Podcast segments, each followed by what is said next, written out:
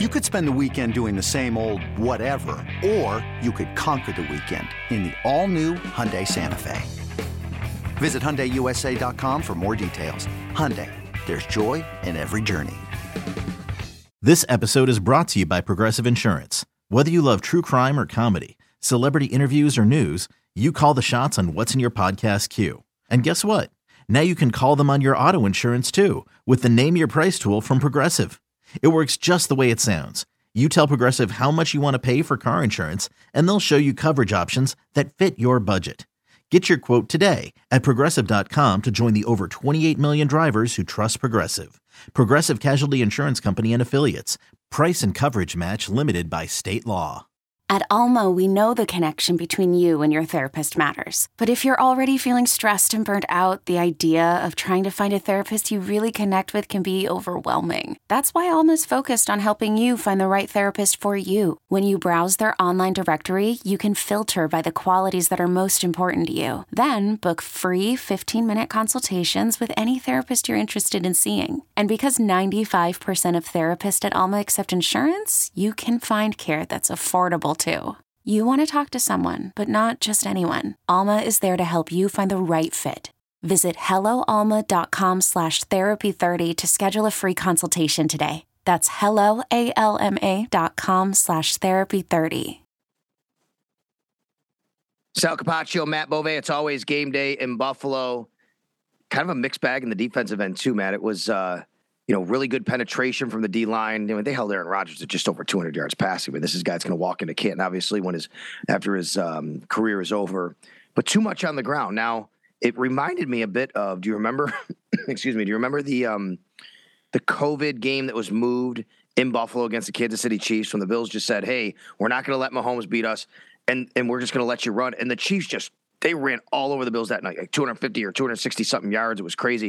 It wasn't to that degree, but it felt like the Bills said, "Hey, if you want to keep doing that, that's fine." They kept their safeties back. We're just not going to let Aaron Rodgers beat us. And unfortunately, though, that did allow the Packers to run really well. They had a very good night running the football, but it just it never um, never materialized into the kind of production for them. I think they have to be better at stopping the run, but I do think there were circumstances of why they were able to run so well. Yeah, I agree. And one of the clips that has resurfaced on social media in the last 12 hours or so after the game is that video. Do you remember it was from NFL Films and it was Butler talking to that's the passing game coordinator, defensive back John coach, Butler. John Butler. He was talking to the bench and he says the exact quote is we don't care about yards, we care about points. Mm-hmm. I think it was against the Steelers. So it was the Steelers moving the ball down the field, and somebody shared it again yesterday. And it was just like, we do not care that they are moving the ball down the field and they're taking up these chunk plays. We care about points. So I think their mentality, bend but don't break, is way too overused.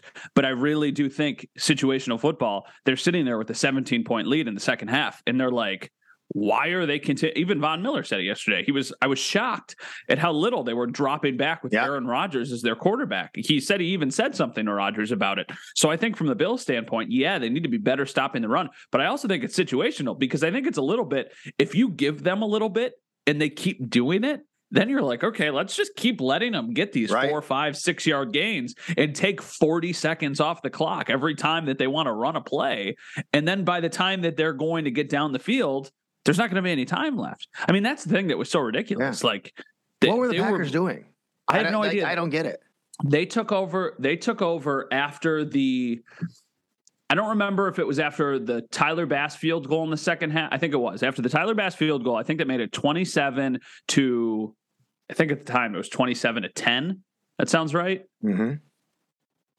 No, uh, no, yeah, 27 10. So it's 27 10. They take over. I think there's like six minutes left in the third quarter. They take all of the rest of the time off in the third quarter. Then they take a minute off into the fourth quarter, and that's where they went for it on fourth and one, and they Yes. didn't get it on the great play by Taron Johnson. And it's like, oh my gosh, you're down 17 points right now, and you just let seven minutes bleed off the clock, and you didn't get a point.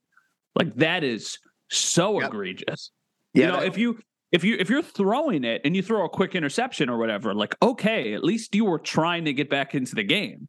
But when you're just taking all that time off the clock and then you ultimately don't get any points, that's bad. They have Aaron Rodgers too, right? I mean, like you know, you would think at some point they would have done what Von Miller suggested and hey, drop back, throw the ball, but uh, they were willing. It was almost like it was almost like they wanted to kind of get out of there. Okay, well, things aren't going really well, and um, they kind of just not wave the white flag necessarily, but necessarily, but I, I, don't know. I didn't understand the game plan by the Packers, and you know, I think they wound up hurting themselves, like you said. Now that said, the run defense not great. It was, you know, obviously some circumstances, like I said, not not that the Bills were loading up. I think if the Bills look, I'll put it this way: if the Bills were down in the game, they would have put an extra safety down there. They would have tried to stop that run. They were thinking, hey, we're just not going to get beat deep, not going to give up the uh, the points. But when they did throw the ball, boy, the interior of the defensive line, Tim Settle, Ed Oliver, Daquan Jones, Jordan Phillips, those guys had a night uh, getting after Aaron Rodgers and, and forcing him into some quick throws. This was the Tim Settle game we heard from Von Miller after the game, and he was talking about how earlier this week, or excuse me, earlier last week, Tim Settle was talking about how he wanted a breakthrough, how he felt like he wasn't making enough plays, and how he wanted to make his impact felt. And he certainly did that yesterday. You know, he had his best game as a Bill yesterday. Jordan Phillips is just, I can't believe the success that this guy is having with the team. And I can't believe after watching him leave and kind of fizzle out in Arizona and not live up to the expectations of the contract that he signed, how they were able to get him back. He just brings that defense a different edge, mm-hmm. a different mentality.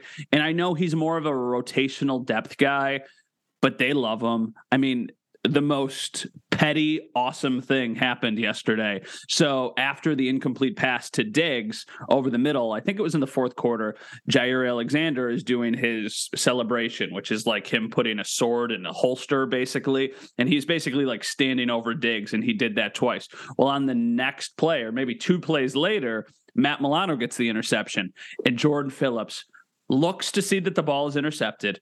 He stands up directly goes to the Packers sideline and finds where the defense is and just starts doing the exact same celebration. And I was just like, oh my God.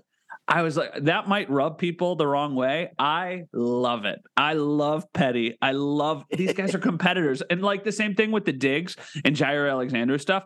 There were people before the game who were like, oh, he's in his head. He can't play like that. He needs to be smarter, blah, blah, blah, talking about Stefon Diggs. Yo, shut up.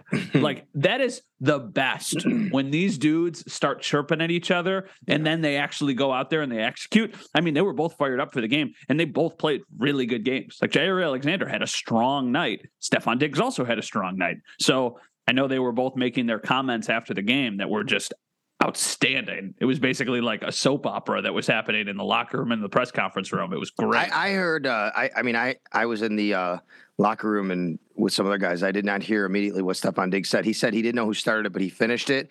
Jaire Alexander said um, he told Stefon Diggs, "You can't mess with me," and called him a little boy or something like that. Yes. Yes. I, look, I'll be honest with you.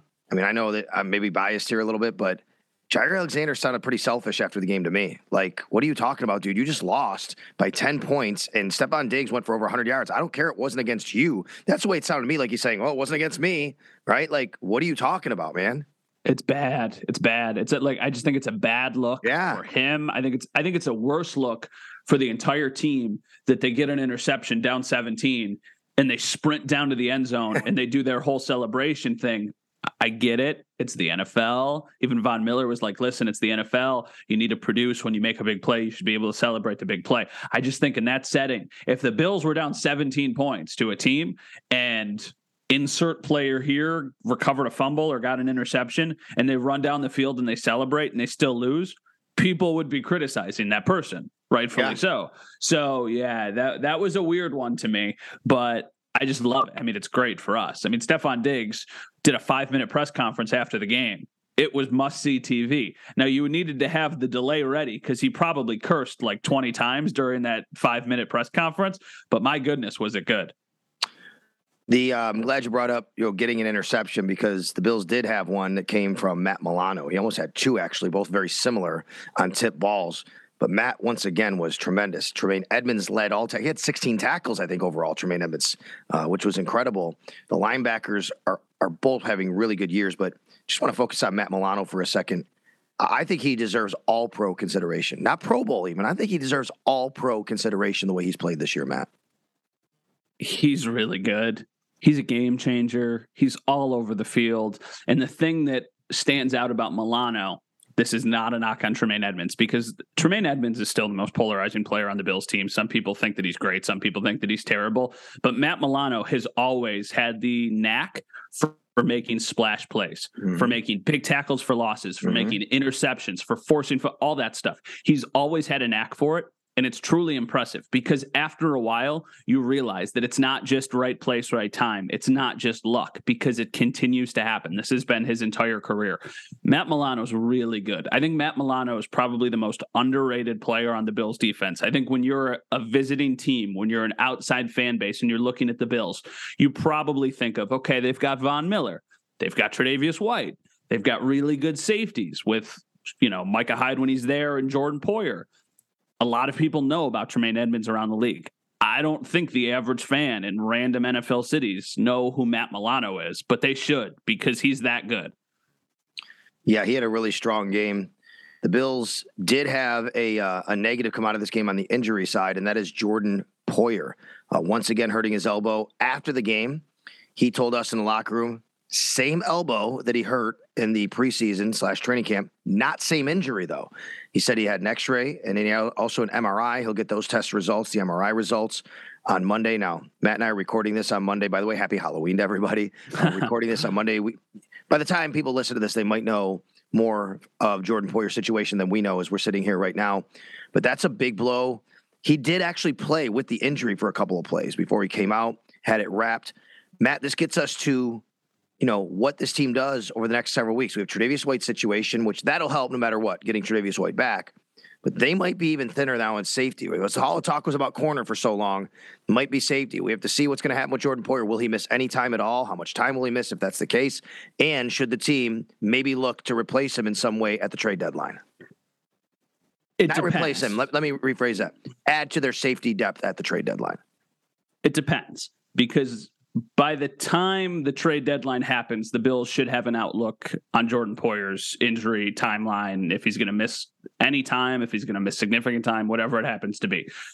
If he is, let's say he's going to miss more than a couple games, then I think that immediately makes safety that much more of a priority. And that has nothing to do with these next couple games. It has more to do with okay, you have one safety who's already missing the entire year. You have another safety who's been banged up multiple times this year.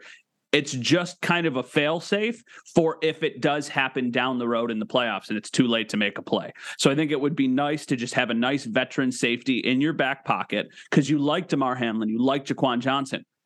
But after that, that's when you really would get concerned if one of those guys were to go down. I mean, you've already had a lot of safety injuries this year. So I still think if you're looking for somebody who's going to come in and make an immediate impact, it's probably a skill position guy or an offensive lineman. But I do think it would be wise of them to try and take a late draft pick and go out and find a veteran safety who might be on an expiring contract or might be on a team that's not very good, add him, and they can be your, let's say, 1B to a healthy Jordan Poyer. If Jordan Poyer is your 1A, then Damar Hamlin in that safety could be your 1B. And you could almost probably do some sort of rotation like you've done with the cornerbacks all year, just to make sure that they're fresh, healthy, and then you play the best two in the playoffs.